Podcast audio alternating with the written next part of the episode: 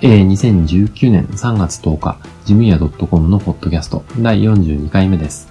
この番組は総務経理の仕事をしている、えー、私、ジムヤが、ジムヤ .com のサイトで紹介した1週間分の記事と、えー、最近気になることについて、えー、ゆるくお話しする番組です。えー、記事がですね、今週は1週間分、えー、溜まっているので、2週間分か溜まっているので、えー、ちょっとね、えー、長くなりますけどね、最後までお付き合いいただけたらなと思います。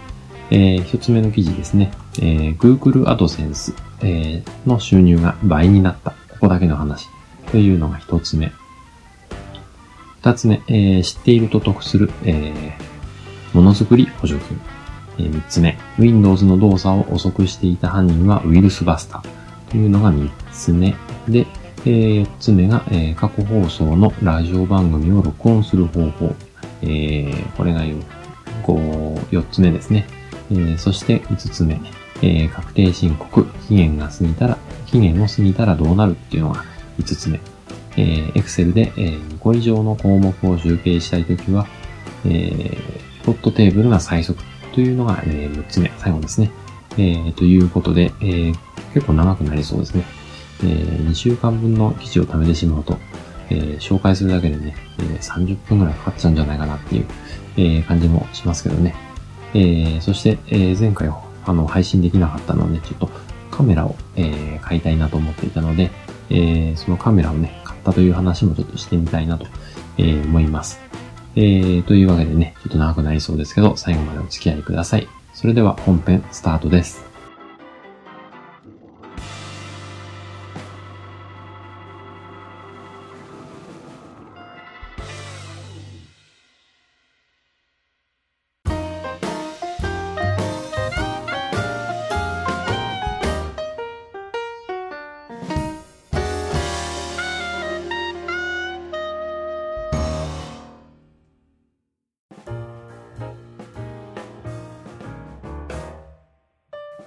えー、本編一つ目の記事の紹介です。えー、Google AdSense が倍になった。ここだけの話ということで、えー、私は、あのー、自分の、えー、ウェブサイト、えー、を持っています。ジムヤ .com というサイトですね。えー、そこであの、Google AdSense っていうあの、Google の広告が入る、えー、仕組みを使って、えー、収益化をしています。えー、でですね、えー、Google AdSense、えー、の収入がね、急突然倍になったと、えー、いうことです。えー、何が工夫をしたのかっていうと、やっぱ工夫をしました。あの、やっぱりね、あの手をかけないと、えー、いけないということがよくわかりましたね。あの、いろんなものを、えー、試したりしてね、試行錯誤しているんですが、えー、去年の暮れですかね、2018年の12月、えー、の年末年始のね、休み中に、えー、サーバーの引っ越し。まあ、サーバーって言ってもあの、今、ロリポップの、えー、サーバーを使ってるんですが、えー、新しいサーバーがあるんですね。そっちの方に引っ越しをした、え、のが一つですね。で、え、あとはプラグインもね、あの、大幅に見直したりしました。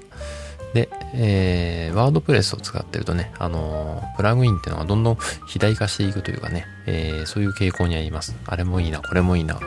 こんな機能もつけたいなっていうのがどんどん増えてくるので、えー、そうするとね、動作がどんどん遅くなるっていう、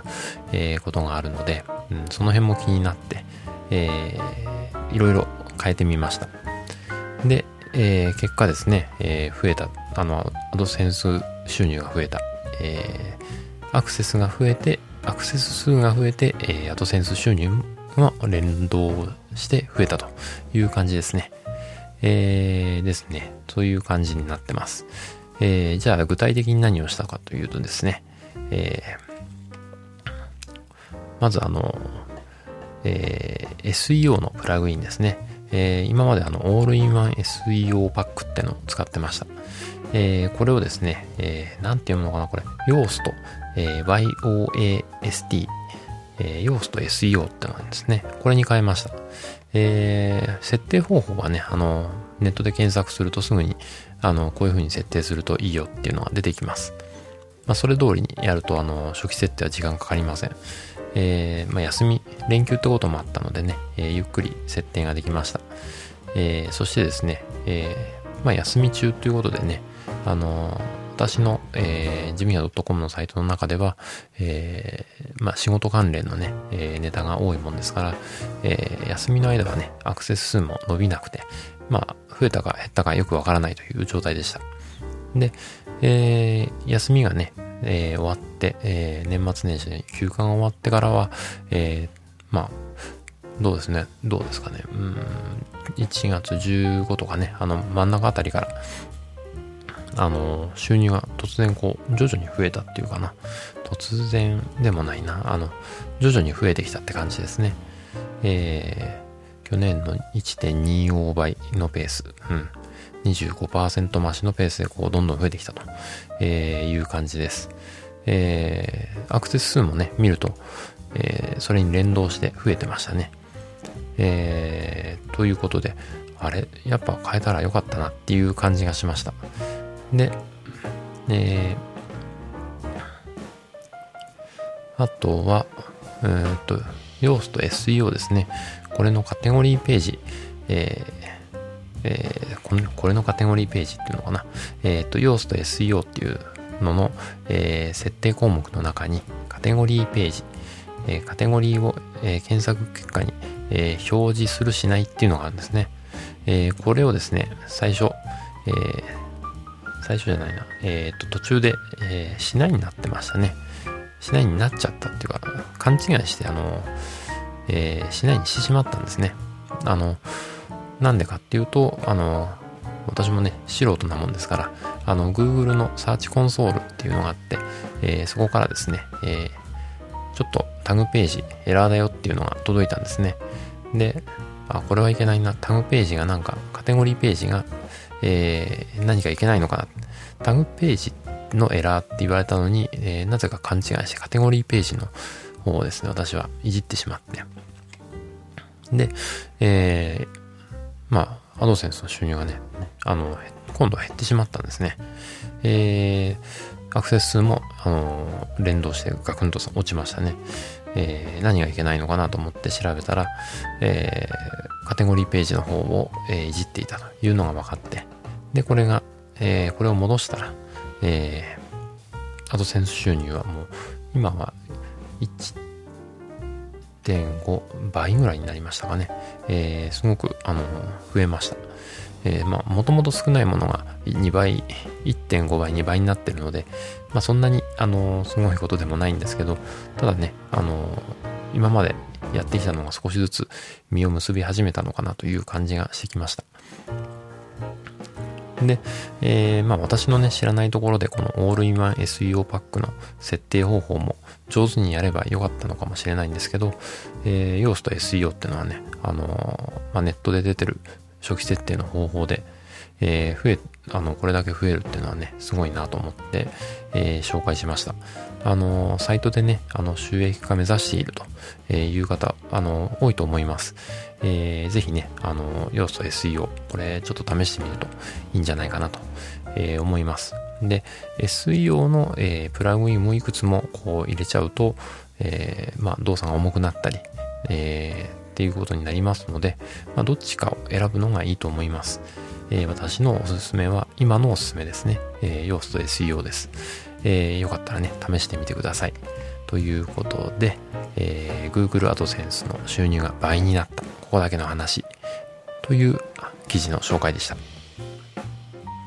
はい、えー、本編2つ目の記事の紹介です。えー、知っていると得をする、えー、ものづくり補助金という記事の紹介です。えー、ものづくり補助金ですね。え、中小企業庁が、あの管轄する、え、事業でですね、えー、正式名称はものづくり、えー、商業、サービス、生産性向上促進補助金と、えー、言いますが、これをまあ略して、え、ものづくり補助金と、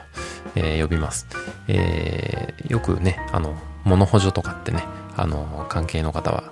関係者の方はね、言ってたりしますけどね、え、まあ、あのものづくり、え、製造業とかそういうものに関してですけど、えー、まあ商業サービスとかそういうところにも、えー、補助金出ますよということですね、えー、これがですね、えー、開始当初はねあの結構、えー、審査が厳しいということで、えー、なかなかあの応募が応募というかね、えー、件数が少なかったようです。ですが、これが、えー、割と規制が緩和されてきたと。審査の方が多分緩和されてきたんでしょうね。えー、ということで、通りやすくなってきたという噂がありますが、えー、地元のね、自治体の商工会の方に、えー、聞くと、いやいや、まだ難しいんだよと、え、競争率は2倍なんだよっていうような話も聞きます。え、なかなかね、あの補助金の申請っていうと、え、条件を満たしてればね、必ずもらえるっていう、え、感じが私はしていたんですが、えー、これはですね、審査があります。えー、審査もあって、えー、加点項目もある。えー、この、え、制度とかね、あの、こういう補助を受けてるとかね、あの、いうのが、えー、加点項目にあって、で、え、ものづくり補助金以外の、え、補助金というかね、あの認定を受けてたりしないと、え、通りにくいと、え、いうことですね。結局加点が当たり前、加点されることが前提で、えー、まあ、みんながね、加点項目を取ってるので、えー、取ってない人が足切りされてしまうというような状態のようです。えー、なかなか厳しいなという感じですね。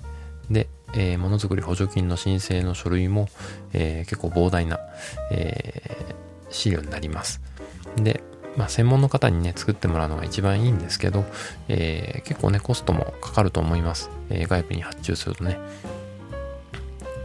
で、えー、まあ、うん、競争率倍ですからね、えー、作ってもらうっていうのも一つの手かもしれないです。手堅い方法として。で、えー、おすすめなのはやっぱあの地元の商工会の方とか、えー、金融機関の方とかね、え、そういう方に相談をする。え、そうするとね、やっぱそれぞれ親身になってあの地元の企業だからということでね、あの、まあ、あるノウハウをですね、提供してくれるくれると思います。えー、ということでね、あのまあ、このものづくり補助金、あの、設備のね、導入金額、えー、の半分、2分の1から、えー、3分の2、えー、ですね、えー、1000万、上限は1000万かな、えー、ということで、え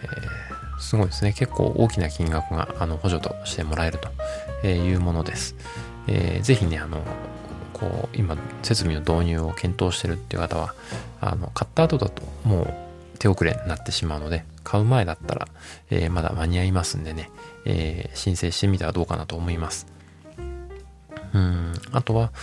えー、まあ最終的にね、このものづくりの補助金っていうのが認定機関、認定支援機関の、えー、まあ、証明書みたいなものが必要になります。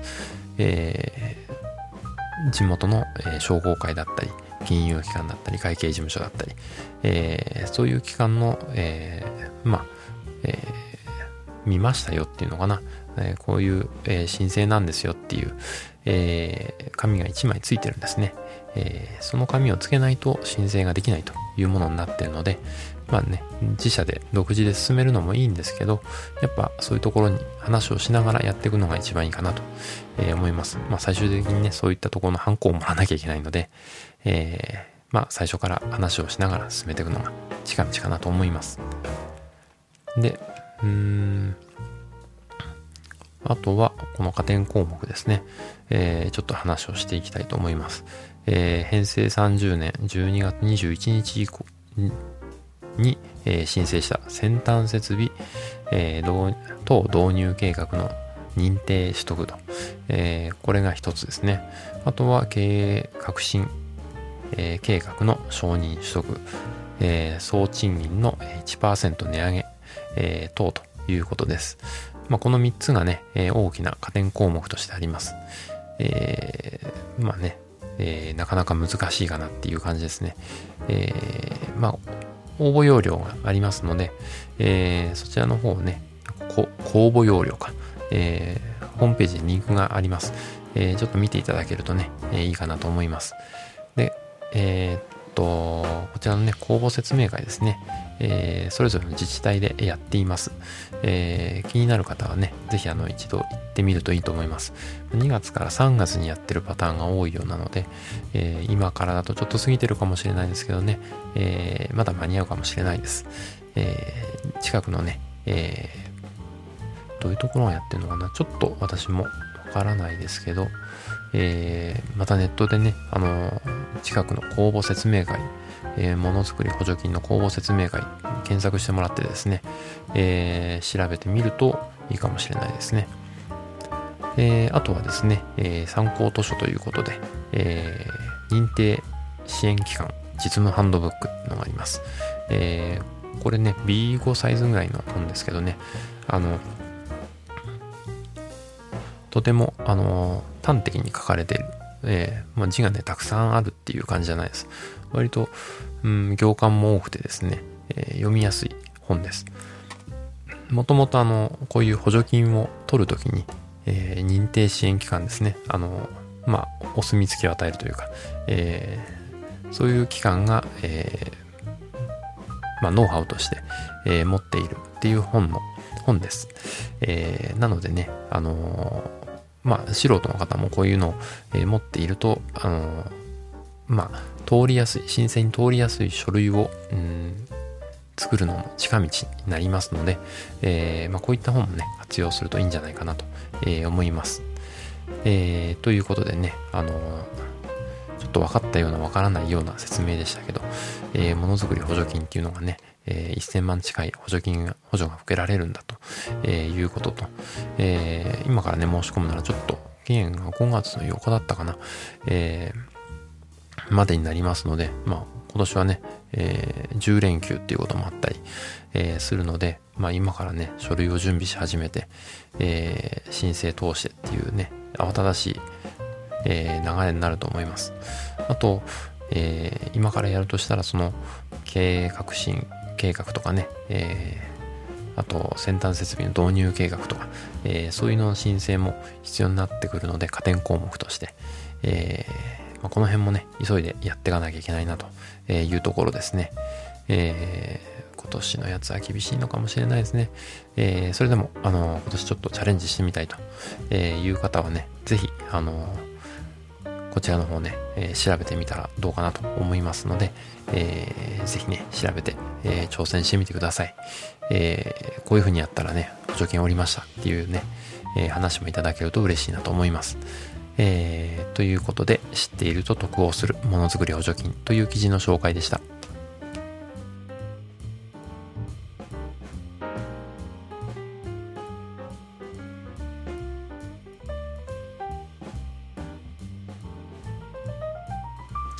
はい、えー、本編2つ目、えー、3つ目の記事の紹介ですね。えー、Windows の動作を遅くしていた犯人はウイルスバスターという、えー、記事の紹介です。えっ、とですね、まあ、社内のパソコンの1台がね、あの起動とかね、動作が遅いっていう話を、え聞いてですね、えーなんだろうな、なんかまた変なもの入れちゃったんじゃないかなって、え思いながらね、言ったんですね。え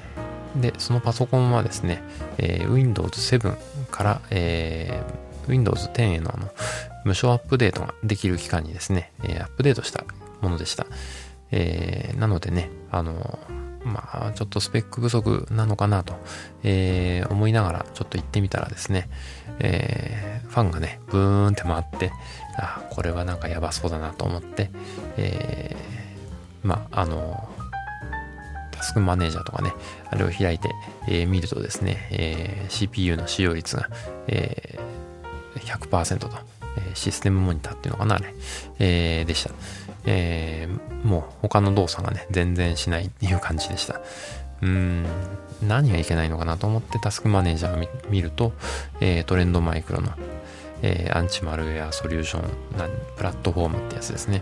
えー、っていうタスクが、えー、CPU の使用率トップという状態でした。うん、ウイルスバスターがそんなにあの暴走するのかなと思って、うん、ネットを調べてみるとですね、えー、検索したのはトレンドマイクロアンチ、えー、マルウェアソリューションプラットフォーム、うん、そのそれをそのままあのコピペして、えー、Google で検索してみました。えー、そうするとですね、えー、ウイルスバスターバックグラウンドでこう動いている時に、えー、まあ表示されるもの動いてる時にこう、うん、バックグラウンドで動いてるプログラムってことですね、えー、ですでどうもこれがですねえー、っと異常に動く時があるということで、トレンドマイクロンも認識はしているようです。でですね、えー、これはバージョンがね、古いとどうも、えー、起きる現象のようなので、最近ね、ファンが回って全然動かないとかっていう、えー、CPU がね、稼働率が高すぎて仕事にならんっていう人、えー、ぜひですね、ウイルスバスタークラウド、えー、これをですね、ちょっと古いものを使ってる方、えー、最新だよって方もね、一度バージョンを見てみてください。えー、古いとね、あの、えー、こういう不正なアクセスっていうのは、なんかあの、異常な、あの、えー、CPU の稼働をしてしまうということのようです。なのでね、ぜひ、あの、まあ、えー、入れている方、ウイルスバスターのクラウドですね、えー、入れてる方はちょっと、えー、見てみてください。えー、っとですね、これは修正プログラムもあるので、え、トレンドマイクロのね、えページのリンクも、えサイトの中に入れてあります。えですね、あります。で、あとは、うん、ついでにね、あの、不要な、えスタートアッププログラム、えこういったものもね、消すと、え安定して動くようになると思いますので、やっぱね、起動が遅いっていうのはね、あの、スタートアッププログラムがいくつもこう複数動いてるっていう状態の時が多いです。えー、まあそういうのもね、えー、気になるものは削除して、えー、本当にね、必要なものだけ残しておくと、えー、いいかなと思います。ということで、えー、と、ウイルスバスタ、えー、Windows の、え、動作を遅くしていた犯人はウイルスバスターという記事の紹介でした。はい、えー、本編4つ目の記事の紹介ですね。えー、過去放送のラジオ番組を録音する方法ということで、えー、まあね、私あの、ラジオが好きなもんですから、えー、まあ、過去のね、ラジオ、何度かラジオ放送の番組ですね、えー、聞けないかなということで、えー、いろいろ試行錯誤しています。えー、一時はね、あのー、TBS のポッドキャスト番組、あの、安住紳一郎のね、日曜天国とか、ああいうのが好きで結構聞いてたんですけどね、えー、ポッドキャスト配信がなくなってしまって、で、どうしようかなと、えー、思って、えー、まあ他のポッドキャストを聞いていたと、えいうのが、まあ今までの現状ですね。で、まあそれでもね、あの、ポッドキャストっていうのはあの、自分の聞きたい情報がこう偏って入ってきちゃう。あの、まんべんなくね、紹介してる、えー、ものはいいんですけどね。えっ、ー、と、バイリンガルニュースとかはね、割といいですね。あの、いろんな、えー、方面で、日本のメディアで、あの、配信されてないような、えー、ところに注目して、あの、配信している。あの、そういうところは、あの、聞いていてね、飽きないし、えー、目新しい情報が入ってくるので、えー、情報のね、あの、特定の分野の情報にこう、なんていうのかな、偏らないっていうかね、えー、そういうものでいいと思うんですけどね。えー、やっぱね、好きな分野の、えー、記事ばっかこう聞いているとですね、えー、そればっかに集中、うん、まあ偏った情報しか入ってこないということになります。えー、まあまんべんなくね、情報を入れることはとてもいいことだと思います。えー、で、私もラジオの番組はね、結構好きで、えー、聞いてたんですが、うん、なんとかね、えー、ラジコ、あラジコは、えー、エリアフリーで、えー、東京のね、えー、安住紳一郎の日曜天国とかああいうのも聞けます。えー、なので、うん、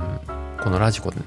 のプレミアってやつですね。あの、エリアフリーで聞ける有料のやつなんですけど、えー、それでなんとか、えー、聞くことはできて、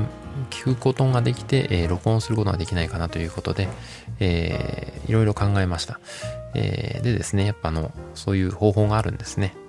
で、えー、録音するにはですね、ラジコの番組を録音できるあのソフトがあります。えー、動画ラジっていうのですね、ひらがなでネットで検索してもらうと出てくると思います。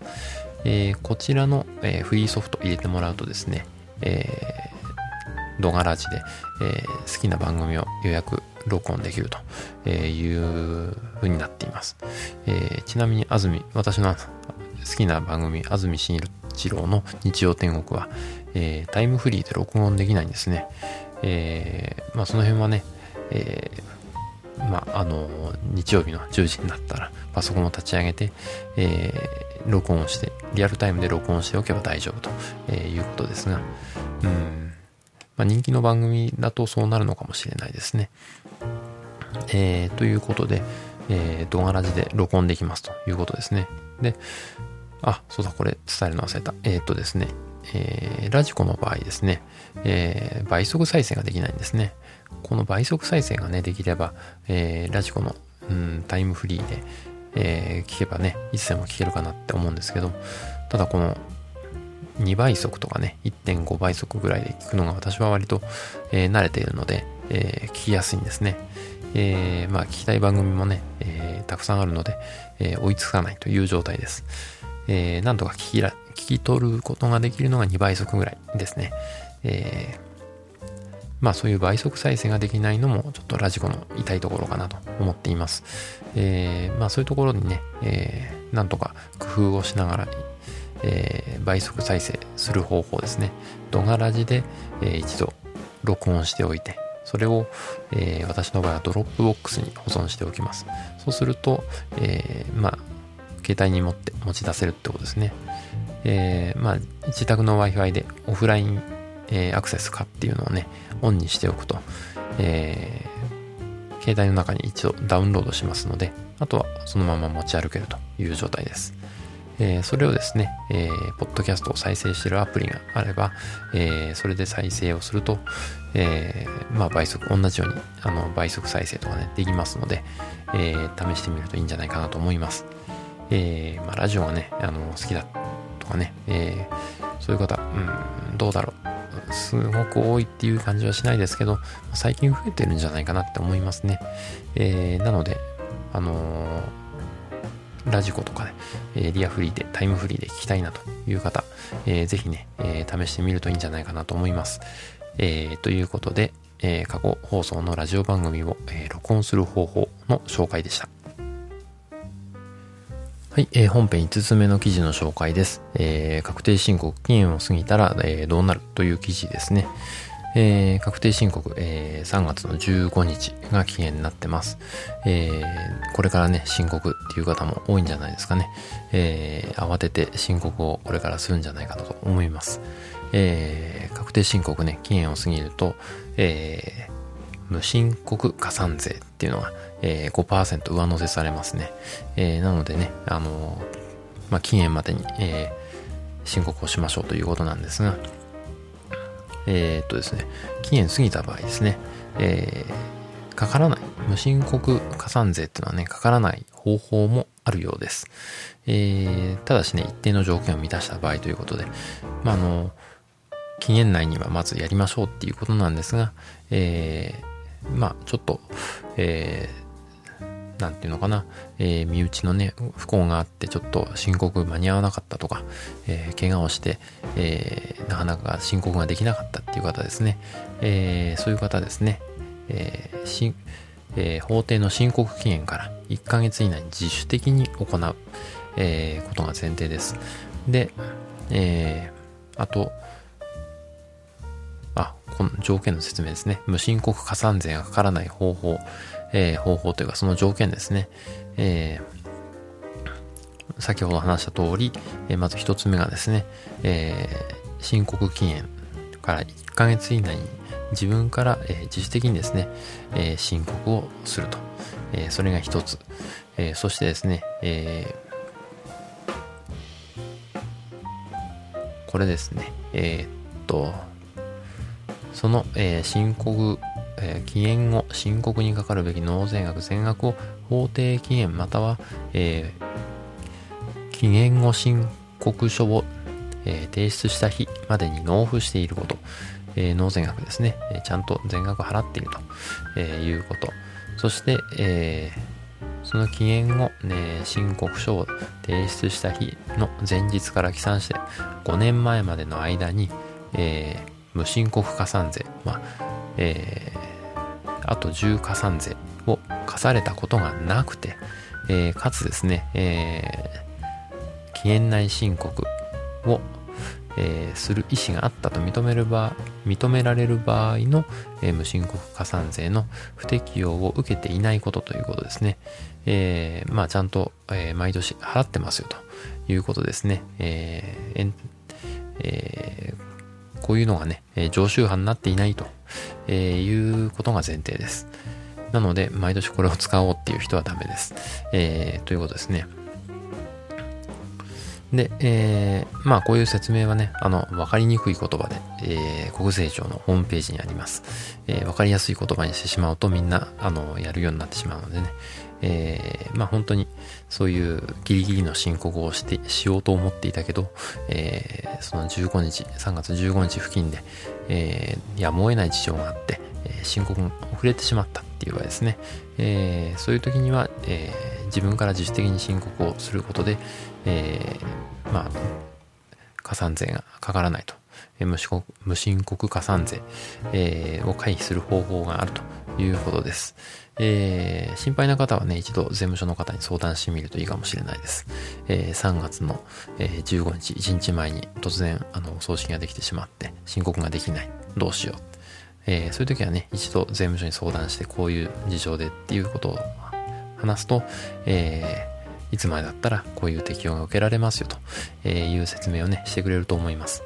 えー、ぜひね、あの、まあ、あのー、なんていうのかな、無駄な税金は払わないようにね、えー、したいものですからね、えー、まあ、きちんと申告することは大事です。ただ、えー、多く無駄に払うことはないということですので、え、まあ、ね、心配な方は一度聞いてみるといいと思います。ということで、え、確定申告期限を過ぎたらどうなるという記事の紹介でした。はい、え、本編、えー、6つ目の記事の紹介ですね。Excel で2個以上の項目を集計したいときは、あ、ごめんなさい。えー、っと、Excel で2個以上の、え、項目を集計したい表は、ピボットテーブルが最速という記事の紹介です。えー、っとですね、2項目以上、例えば、えー、取引先、えー、名とか、えー、商品名とか、えー、商品番号、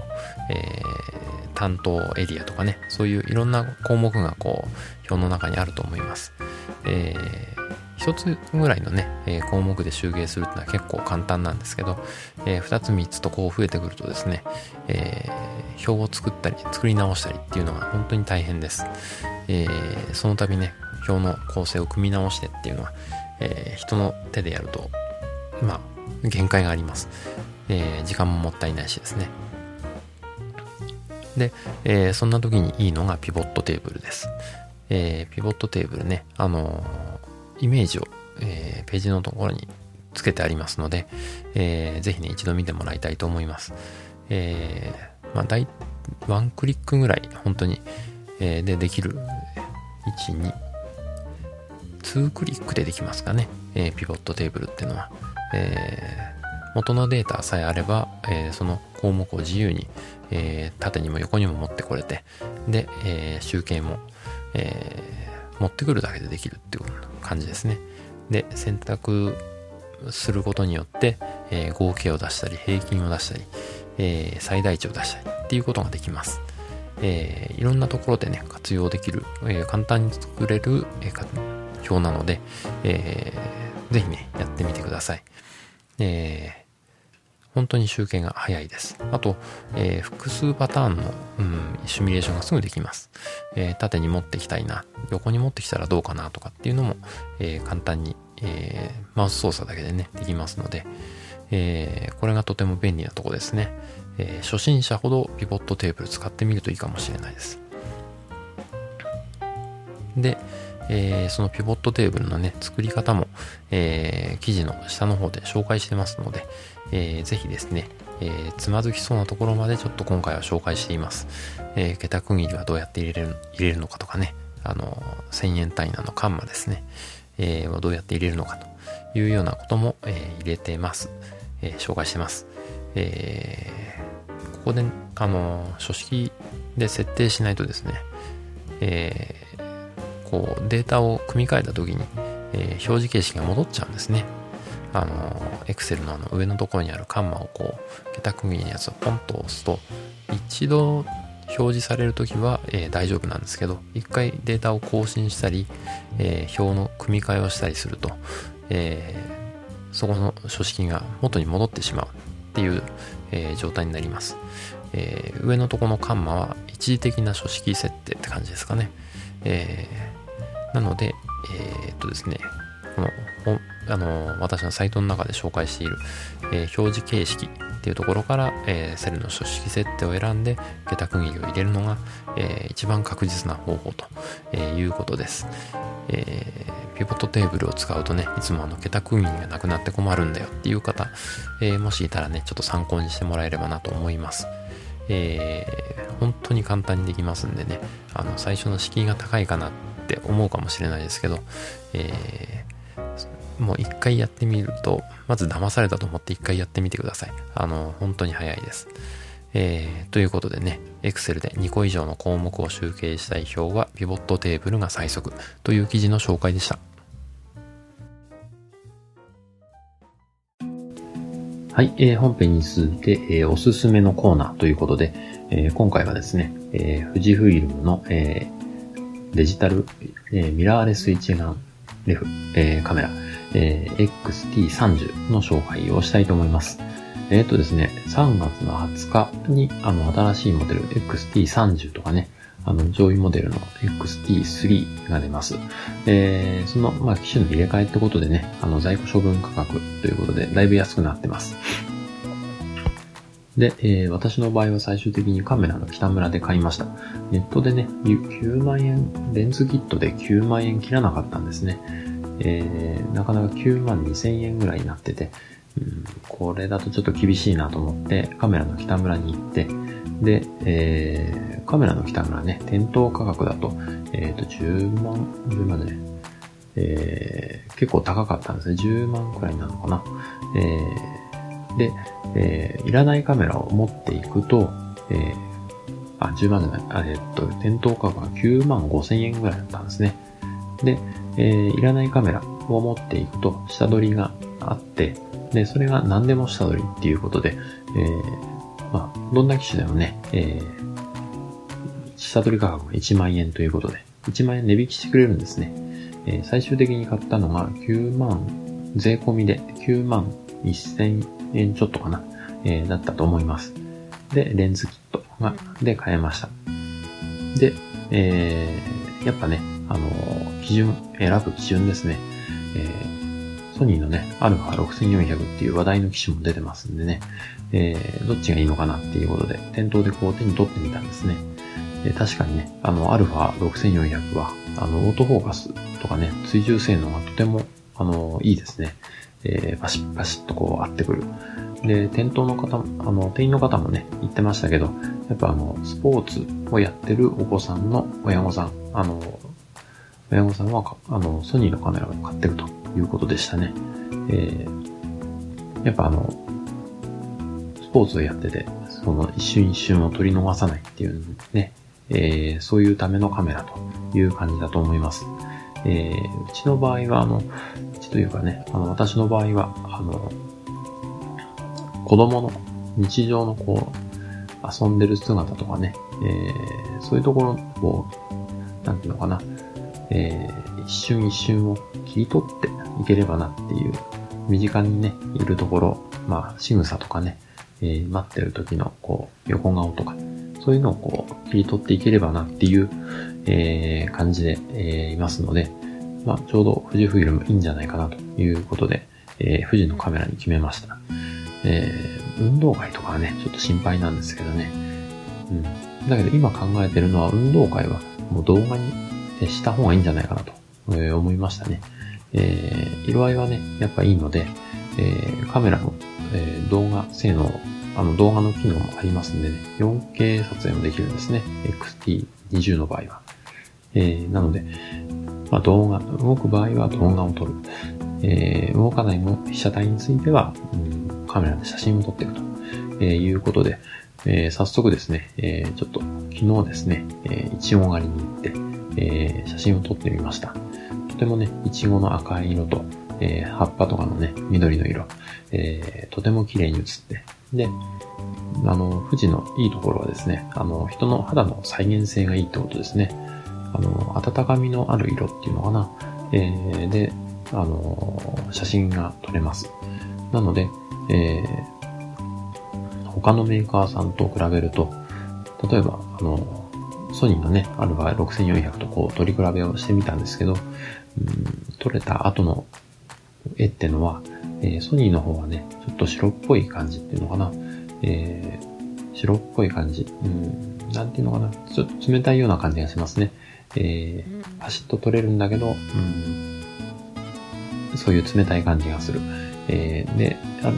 えー、っと、なんだっけ。えー、っと、富士フイルムの場合ですね。えー、は、えー、まあ、肌の色を忠実に再現してくれて、温かみのあるような感じ、えー、で撮れるという感じがします。えー、これはね、あくまで私のあの感覚なので、えー、人によって違うと思います。ただ、一般的にこう、カメラの口コミを見ていても、富士フイルムの、えー、肌色の再現性とかね、えー、実際に見た感じの色の再現性っていうのは、えー、どの方もね、評価しているので、えー、こういったところはね、とても、えー、富士一歩、あの、もともとね、えー、フィルム、えー、メーカーでもあったっていうこともあって、えー、とても評価されてるとこだと思いますんでね、えー、ぜひね、えー、買おうかな、これからカメラ買おうかなっていう方は、えー、富士フィルムのね、カメラ、ちょっと手に取ってみるといいと思います。で、えー、まあ価格もね、えー、安くなったっていうことと、うん、性能もいいという、というところですね。えー、なので、え、XT20 を、えー、買いましたということですね。またね、あの、え、サイトの方でも、え、たまに、こう、カメラの記事も挟みながらですね、え、紹介していけたらなと思います。え、私にとってはね、初ミラーレスデビューということで、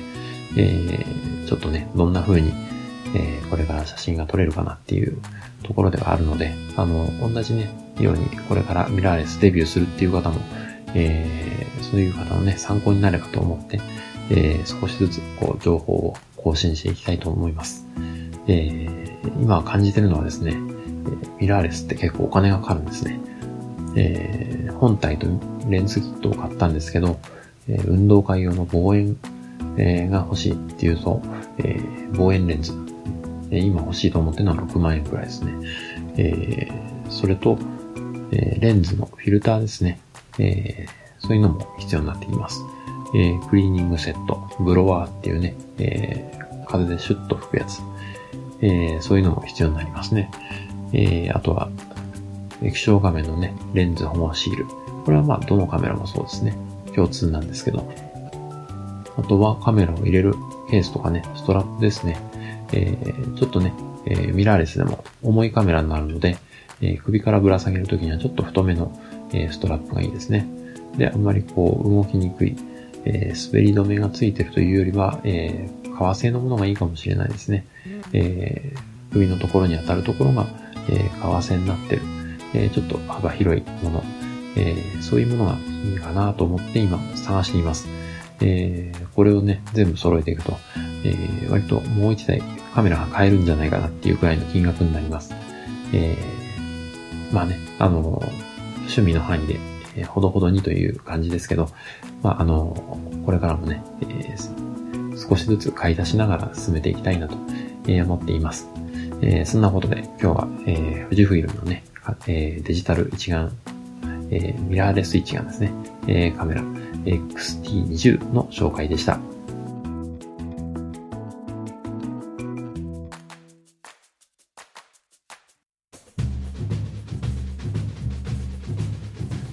はい、えー、ジミュー .com のポッドキャスト、最後までお付き合いいただきありがとうございました。えー、この番組に関する感想などは、ジムヤ .com のメールフォームからご連絡いただくか、えー、Twitter の場合は、ハッシュタグジムヤでお願いします。えー、いただいたメッセージは、えー、今後の番組運営の貴重なご意見として、えー、参考にさせていただきます。えー、なお番組で取り上げてほしいテーマなどありましたら送っていただけると嬉しいです。えー、iTunes にも登録していますのでね、そちらの方にレビューをいただくと嬉しいです。というわけでエンディングです。